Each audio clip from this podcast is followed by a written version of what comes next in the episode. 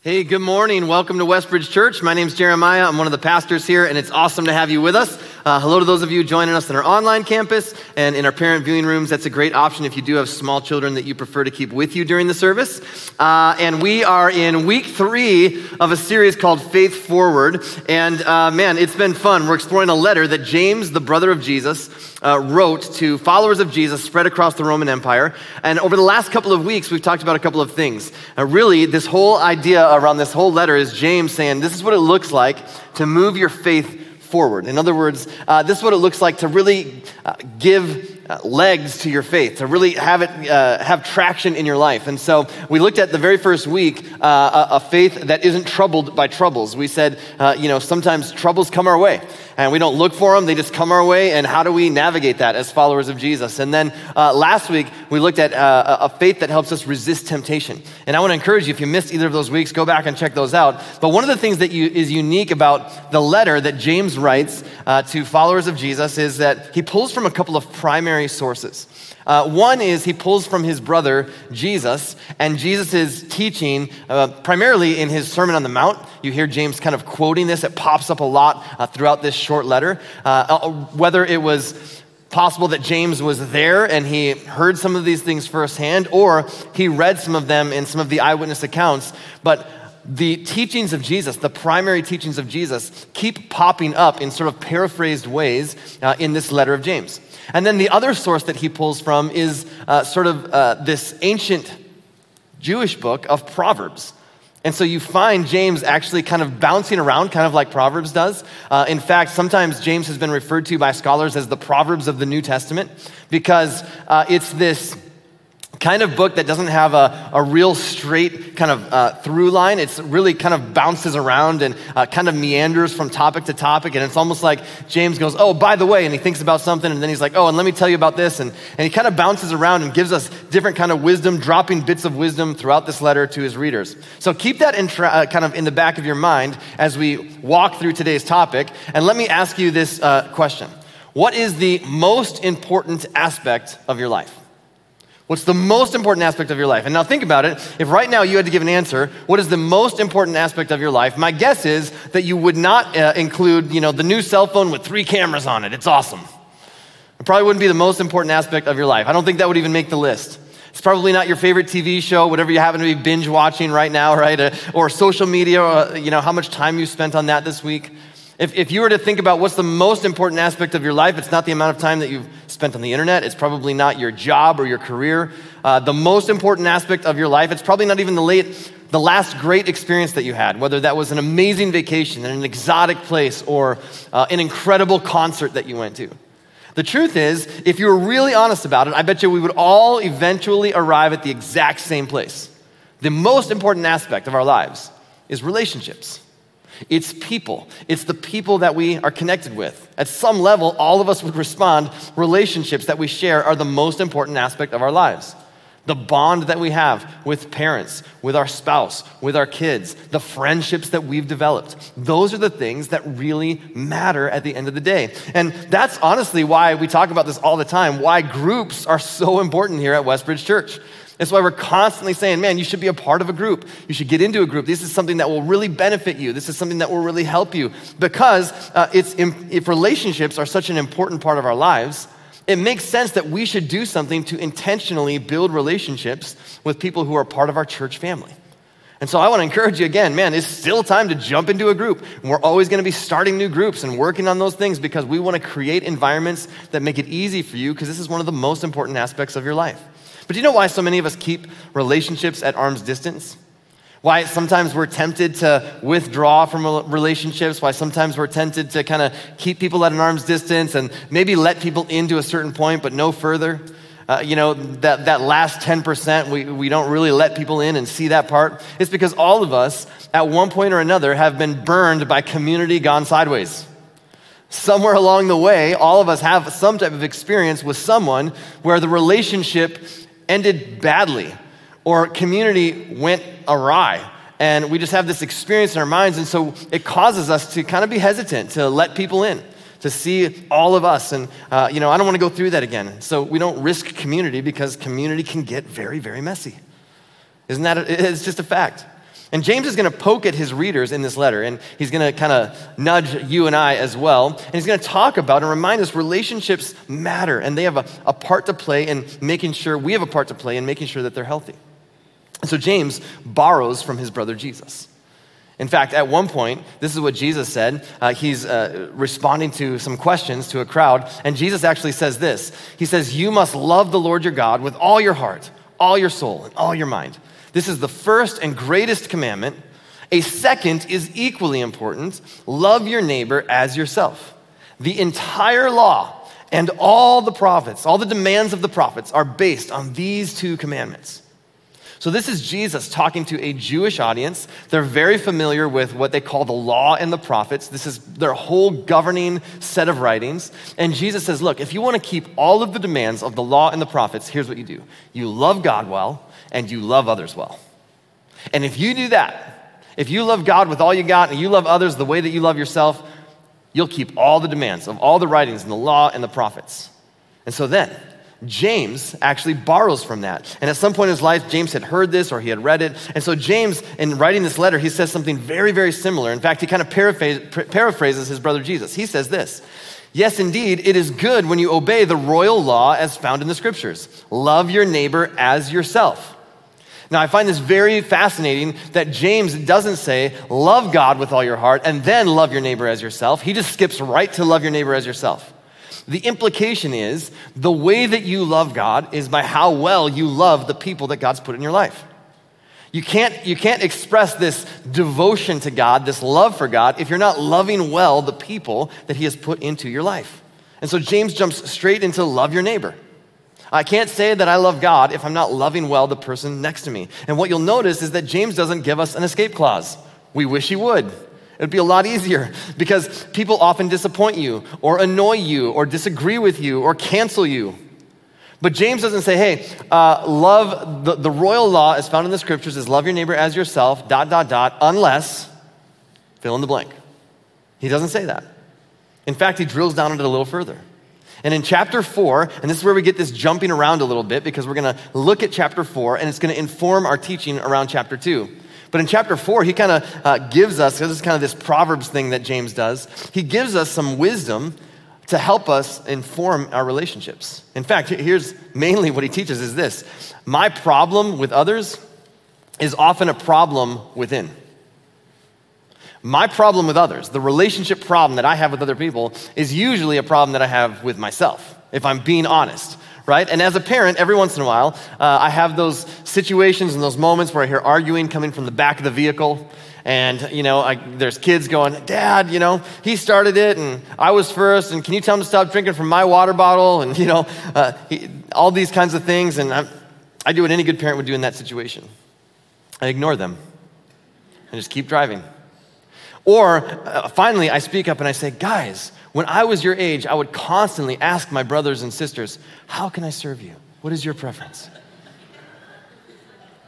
And that's kind of how they respond as well, yeah. And I, I could stop the car and I could, like, you know, reach my arm back and bring swift justice in that situation, but uh, I honestly just think to myself, Is this that big of a deal?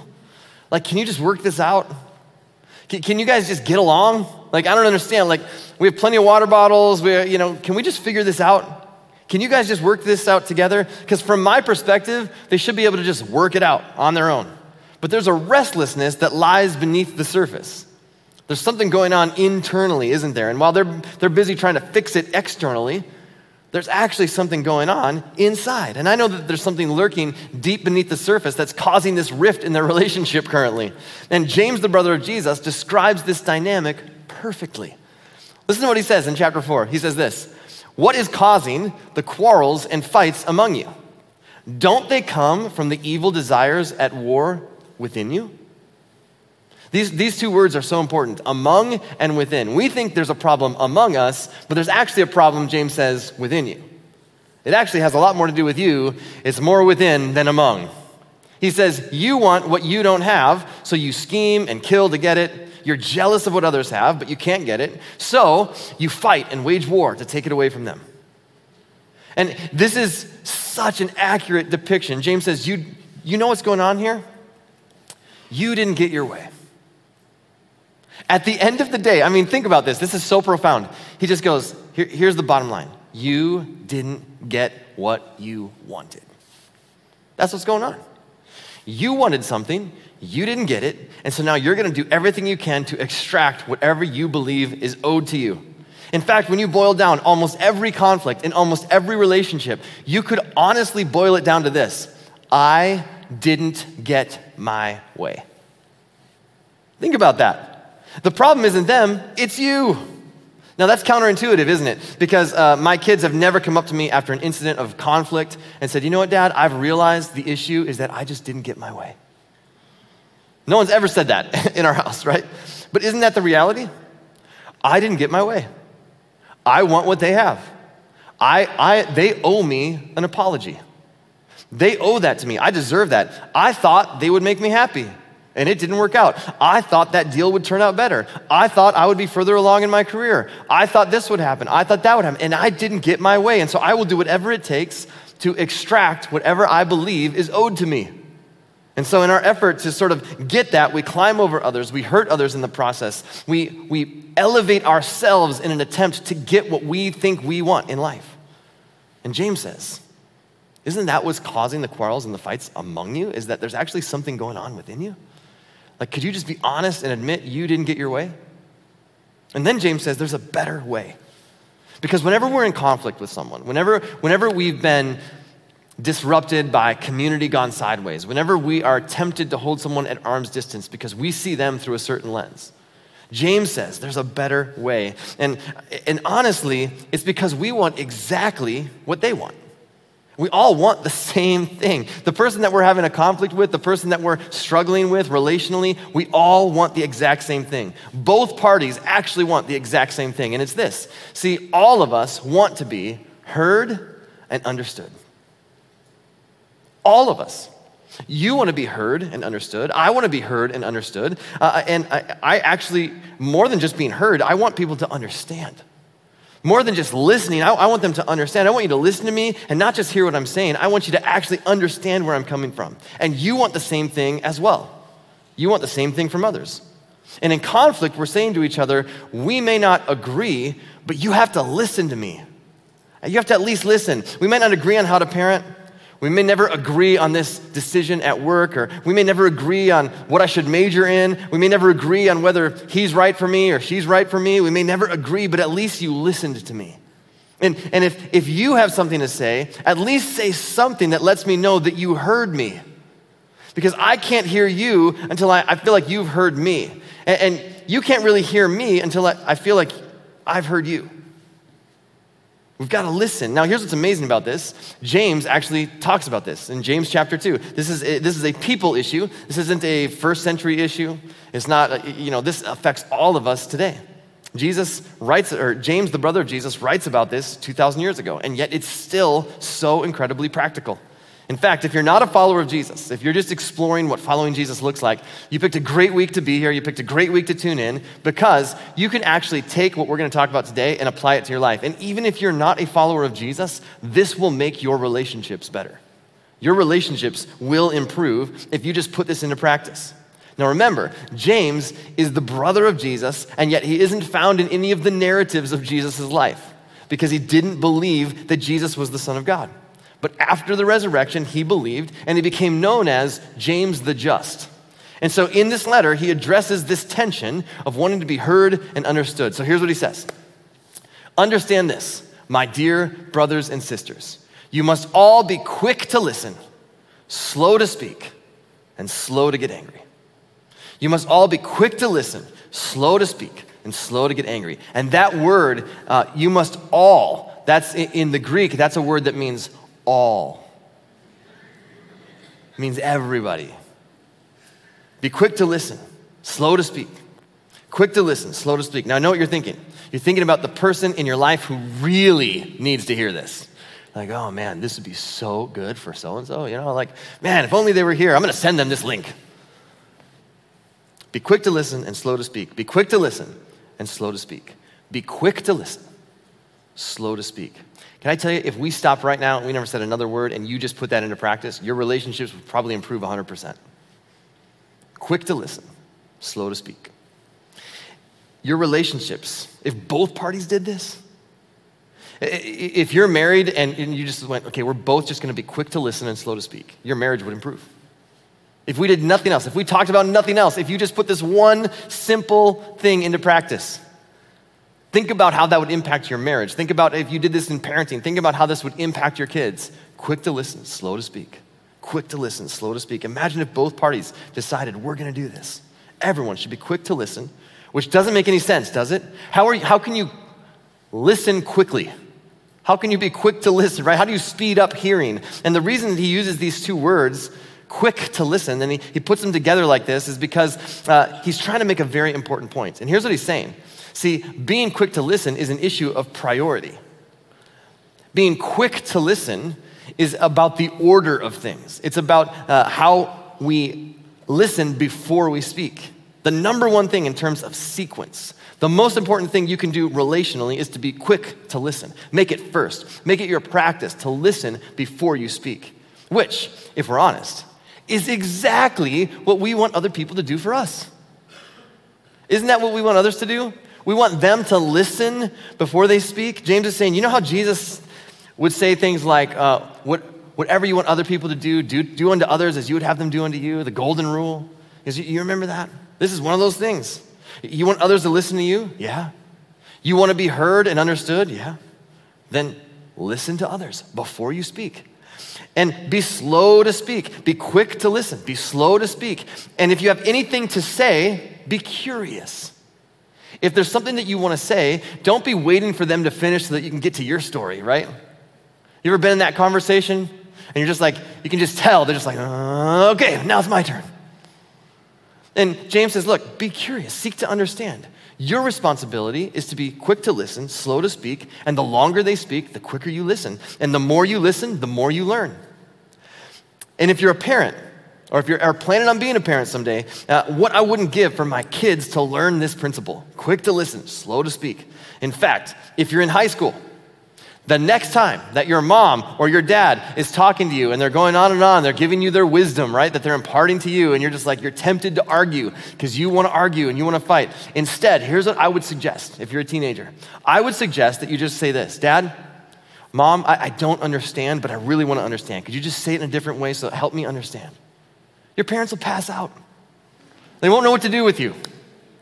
Well, they're like, what? This is crazy. Nobody does that because what do we do? We argue and we argue and we argue. Let me make my point. Let me help you understand why I'm right. And if you can just hit pause and if you can be curious be quick to listen, slow to speak, I can tell you my worst parenting moments through the years have come when I was quick to speak and slow to listen.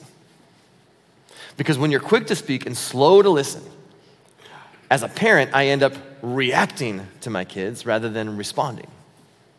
And rather than guiding them and rather than helping them and instructing them and, and teaching them, I just react because I was quick to speak and slow to listen. And the times in my kids' life where I've had to go back over and over again and say, Man, I apologize. I reacted. Please forgive me. Those are the times that I was quick to speak and slow to listen quick to speak, slow to listen, in my worst parenting moments. And I, you know, and we do this. Any of us who have authority are tempted to do this. We, we want to, you know, I've got the wisdom bucket. Okay, I, have got that over my kids, and I got the experience bucket, and I've got the age bucket, and, and I've got the insight bucket, right? And, and like, you don't even have frontal lobe development yet, okay? So listen. I'm gonna dump all my wisdom on you. So you stop talking. I'm going to give you all of my wisdom. I'm going to lecture you. I'm going to give you all my experience and all of my insight, and I'm going to dump it all on you. Hey, where are you going? I can't, I don't know why my kids don't want to hang out with me. I'm just constantly giving them all this incredible wisdom. Parents, husbands, wives, you need to know this. You might be right, but you can write the person that you love right out of relationship. You can write your best employee right out the front door. You can be right and be right and be right, and you will write them right out of your life. Because I don't want to be lectured, I want to be heard and understood. And, and I'm willing to be open to your ideas if for a moment I think that you're willing to be open to what I'm saying. And if for a moment I think that you've heard me and that you understand where I'm coming from, even if we don't agree, at least I know that, that I was heard and understood. And you know this is true because you've watched your teenager walk away with glazed eyes, right? And you're thinking, I don't understand. I know I'm right. I know I'm giving them good advice. Why won't they listen to me? Because you were quick to speak and slow to listen to them. And James would say, You're not quick to listen, you're quick to speak. You want to enhance relationship? You want to improve that relationship with your spouse, with your kids, with your uh, boss, with your employees, with your neighbors? Quick to listen, slow to speak. Quick to listen, slow to speak. And then he says this next quick to listen, slow to speak, and slow to get angry. Slow to become angry is both a decision and a result. James says, Be quick to listen, slow to speak, and slow to get angry. If we're quick to listen, if we're slow to speak, you are less likely to be angry. It will guard your heart against frustration with that other individual because now you have seen the world through their eyes. Because now you have developed a perspective, because you were quick to listen and slow to speak, you have developed a perspective that you didn't have before. Because you were curious, because you asked questions, because you understand where they're coming from, even if you don't agree. You now have a much better perspective on where that person is coming from, and it helps you not get angry. Quick to listen, slow to speak, slow to get angry. So James has this formula. If you will listen, if you'll try to understand and only speak so that you can better understand, you will be less frustrated and you will be less angry with that individual or with that relationship because you will have gained the perspective of seeing the world through their eyes. In other words, the longer you listen, the more you learn, the less angry you become. Now, here, here's how this works, and you, will probably, here's why this works. You'll probably want to write this down. It's not on your outline, but it's incredibly deep, and I, I would encourage you to write it down. Here we go everything that everyone does makes sense to them. I'm just going to give you a minute to catch your breath. I worked on that all week. Everything everyone does makes sense to them. Everything you do makes sense to you, and everything I do makes sense to me. It makes sense to me. There's a reason why I do what I do, just like you have a reason why you do what you do. And it goes beyond that. Everyone, uh, everything that everyone does makes perfect sense to them. Everything that everyone says makes perfect sense to them. Everything everyone believes makes perfect sense to them. That's why they believe it, right? And so that's why if you're not a follower of Jesus, you're never going to feel judgment. You're never going to feel shamed here at Westbridge because if you have determined that your belief system is, I can't put my trust in this Jesus, I trust that you probably have a very good reason for that. It perfectly makes sense to you. And I trust that. There's a reason, you probably have a very good reason for not yet putting your trust in Jesus. So I'm never gonna shame you, you're never gonna feel judged. And when we catch ourselves saying things like, well, I don't know why they would do that. You ever said that? I don't know why they would say that. I don't know why they would do that. I don't know why they would believe that. What is the, the, the key phrase there? I don't know. I don't know. So who needs the education? the person who doesn't know why they would do or say or believe that. Well, I would rather just be critical. Well, sure, that's a lot more fun. But here's the deal everyone has a perfectly good reason for what they do, for what they say, for what they believe. And just like you have a perfectly good reason as well. And if I find myself asking, why would my son do that? Why would my daughter do that? Why, why would my friend do that? Why would my spouse do that? Why would they do that? Why would they say that? James says the best thing that you can do would be not to be quick to speak and slow to listen, but to be quick to listen, be slow to speak. It will help you become slow to get angry. Why not? James says, why would my wife believe that? Why would my neighbor or coworker do that? What's required in that situation is not a declaration, it's not a mini sermon, it's not a lecture, it's not drive by guiltings, right? What is required, James says, is questions, curiosity. I've got an idea. Why not be quick to listen and slow to speak? In other words, why not ask them? Why not just find out why they do that, or why they say that, or why they believe that? Why not have a conversation? Why not ask a question and then just be quiet and be quick to listen? Because the more you know someone's story and the more you know their perspective, even if you don't agree, you can see the world through their eyes. And it builds up relationship rather than tears it down. And you may not see eye to eye, but you won't damage relationship. In fact, James continues in the next verse. He says this Human anger does not produce the righteousness God desires.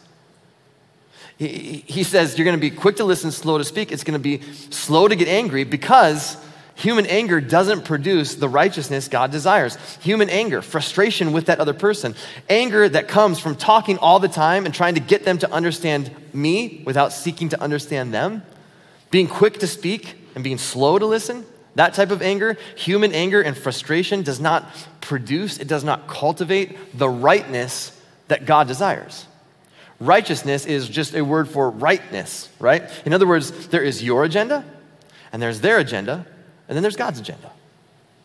There's three things at work. And as long as you're trying to be right and convince them that you're right, then that's your agenda. That's your rightness.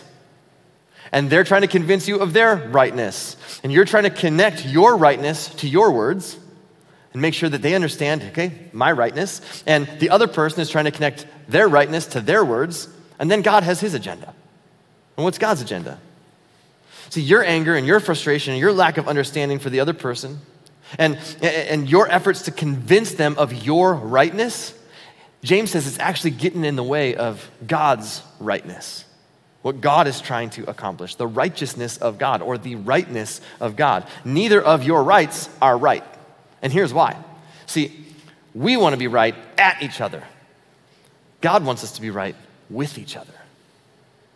We want to be right at each other. God wants us to be right with each other. Big, big, big difference. I want you to throw up your hands and say, You're right. And you want me to throw up my hands and say, You're right. And I want you to understand my rightness, and, I, and you want me to understand your rightness, and I want to be right at you, and you want to be right at me. When you're in relationship with someone and you win an argument, do you actually win anything? No. I mean, you win the argument, and you're like, Yes, I won the argument. Hey, where'd she go? Yes, I'm right. You won the argument, and you lost relationship.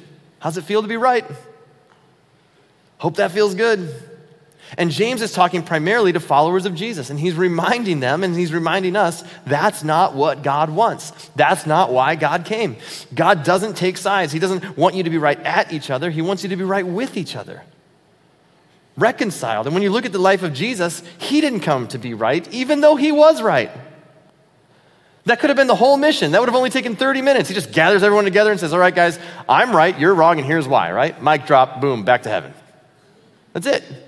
But he didn't do that. He didn't come to be right, he came to reconcile us to God and to each other. And so he says to you and me, quit being right at each other and start being right with each other and start working to keep things right with each other. All right, well, how do we do that?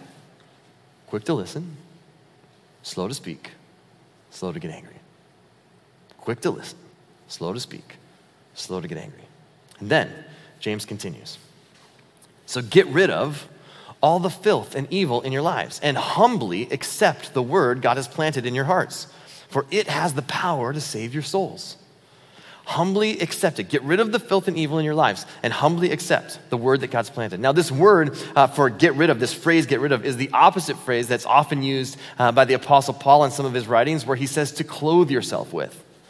And this is, this is a phrase that means the exact opposite of that. It's to take off in the same way that you take off a coat, in the same way that you take off your clothes at the end of the day. James is saying, in the same way that you take your coat off, take off evil desires, which in this context is interpreted as self righteousness or self rightness. That, that self rightness, it's not the rightness that God desires, it's the rightness that you desire. It's a self rightness or a self righteousness. So you're walking around with an I'm right jacket on, and you need to take that off because it's causing you to think evil things about the other person. It's causing you to get angry and to get frustrated, and you're not seeing the world through their perspective. And isn't that true? When you see evil taking place in our world, and violence, and pain, and hatred, and all these things taking place that people inflict on one another, it's because we're right and they're wrong. And, and so we refuse to take off that coat of self rightness. I'm right, you're wrong. And because I'm in the position of right, it gives me the power to do what I want to do. Because you're wrong. So I can justify being mean. I can justify being rude. I can justify unloving actions. I can justify because of my self rightness. I can justify my frustration because you're wrong. And when you're in the middle of that conflict and you realize it's escalating and you're convinced that you're right, hit pause. James says, take off the coat of self rightness the coat of self righteousness because you know where it leads. Because even if you win in the end, you win the argument, you lose the relationship. That is not what God desires. Instead, James says, humbly accept the word God has planted in your heart. Take off self rightness and put on humility. And this is humility. Humility is this humility says, We are more important than me. I, I feel that I'm right, but I want to seek to understand where you're coming from because I'd rather be right with you than be right at you. I, would rather remove the coat of self rightness and I'd rather be right in relationship with you than to just be right. And James says, if you're a follower of Jesus, this idea has been planted in your heart. This word, this idea of humility, it's already been planted in your heart. James says, you already know how this works because it's exactly what God did for you. It's the same thing God did. God sent his son into the world for you, he put you ahead of himself. So you know how this works. Being right with you was more important to God than simply being right. And he's asking you to simply extend it to other people, the same thing that he has extended to you. Step back into that basic truth that you embraced when you started following Jesus. And recognize God put you ahead of himself and do the same thing for others. And then he says it has the power to save your soul. It has the power to save that part of you that will last forever. It has the power to redeem relationships with your spouse, your son, your daughter, your coworkers, your neighbors, your friends, your family members. You've got to accept and step back into what caused you to start following Jesus to begin with. It was because Jesus put you ahead of himself, and he put being right with you ahead of just being right.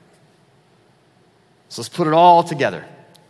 Here's what he says Understand this, my dear brothers and sisters. You must all be, all meaning everyone, right? All, be quick to listen, slow to speak, and slow to get angry. Human anger does not produce the righteousness God desires or the rightness that God desires. God doesn't want us to be right at each other, He wants us to be right with each other. That's what He desires. So get rid of, take off, like, the, like a coat, the filth and evil in your lives, and humbly accept the word God has planted in your hearts, for it has the power to save your souls. This is so practical, it's so powerful. Don't settle for being right Instead, make sure you work to make things right and keep things right with one another. And for those of you who are still trying to figure out, okay, should I follow Jesus? Is following Jesus something that's in the cards for me? I mean, I'm exploring this thing, I'm exploring what faith is, but I'm just wondering, I'm not really a Jesus person or I'm not really a church person, but you know, you're kind of coming back, you're exploring, and you've got some questions. I just want to leave you with this thought before we close. I want you to think about this. Quick to listen and slow to speak is exactly the way that Jesus entered the world. If you're wondering if this Jesus is worth following, here's what you need to know quick to listen, slow to speak is exactly how Jesus came into the world. When Jesus entered our world, this is exactly what your Heavenly Father did for you through Jesus. He sent His Son into the world as one who could not speak. When Jesus entered the world, he could not speak. He sent him into the world not as a preacher, not as a teacher, not as a prophet, not as an author. He sent his son into the world as a baby who was speechless. Think about that. And for 30 years, he just experienced life all the sorrow, all the pain, all the disappointment, the funerals, the persecution, uh, watching the dominance of the Roman Empire invade his culture. And for 30 years, he listened. For 30 years, when you read the narrative of Jesus' life, you don't hear a single word from Jesus for the first 30 years. You don't find him out doing incredible things. You know, he listened and he experienced what humans experience. And then after 30 years, he began to speak. And when he spoke, people flocked to him. And the reason that they flocked was this they felt as though he understood. They felt as though he didn't come to be right at them, he came to be right with them. it wasn't enough for Jesus just to be right. He wanted to be right in relationship. And they were amazed at his teaching because he did not speak to them the way that other teachers did. He spoke as a person who had a different type of authority, and they felt understood. And people who were nothing like Jesus liked Jesus. And he liked them back. And he invited them to follow him because he did not come into the world to simply be right. He came to make things right with you and with me. And he didn't come to be right at you, he came because he wanted to be right with you, and he wanted you to be right with him. And so he said, Oh, whatever, whatever self rightness you have, you can toss that to the side. It doesn't measure up. And, and you don't even have to be right in any way to come into a relationship with me. But I'm going to make things right with you. And he invited people to follow him, and people followed him because they felt as though he had heard them and that he understood. And he invites you to follow him as well. And so Jesus came into this world, and he came in as a speechless baby without the ability to speak. And for 30 years, he listened. And when he started to speak, it wasn't to be right, it was to make things right. And if you've never said yes to the invitation to follow Jesus, you're invited. And Jesus says it's not something that you have to behave your way into. You don't earn your way. It's not like, hey, clean up your life, and when you hit a certain point, then we'll talk. Jesus says, I, I, I came to make things right, period. And so Jesus stepped into human history, God in the flesh, and he showed us how to love. And the ultimate expression of love, he allowed himself to be put to death. His body was laid in a tomb. And according to multiple eyewitness accounts, hundreds and hundreds who claim to have seen him, he rose from the dead. And that means death is not the end. There's more to this life than this life, and you have been invited to be in right relationship with God. And if you want to say yes to that, you can just agree with this prayer as we close. God, please forgive my sins. Forgive me for the times that I've walked away from you, and I thank you that you never walk away from me. And I pray Make me your son, make me your daughter. I want to say yes to that invitation. And I recognize I've done nothing to earn it, but I'm just saying yes because you've invited me. And I feel as though you understand where I'm coming from. And so, God, help me to put my trust in you. Help me to follow you with the way that I live my life each and every day from this moment on as best as I know how. And God, for each of us who are following you, who are putting our trust in you day in and day out, Give us the wisdom to know how to apply this. Help us to be quick to listen and slow to speak. Quick to listen and slow to speak. And help us not to just work at being right at each other, help us to work at being right with each other. That we would seek to understand where others are coming from so that we could love them well. Commit this week to you. We pray this in your name. Amen.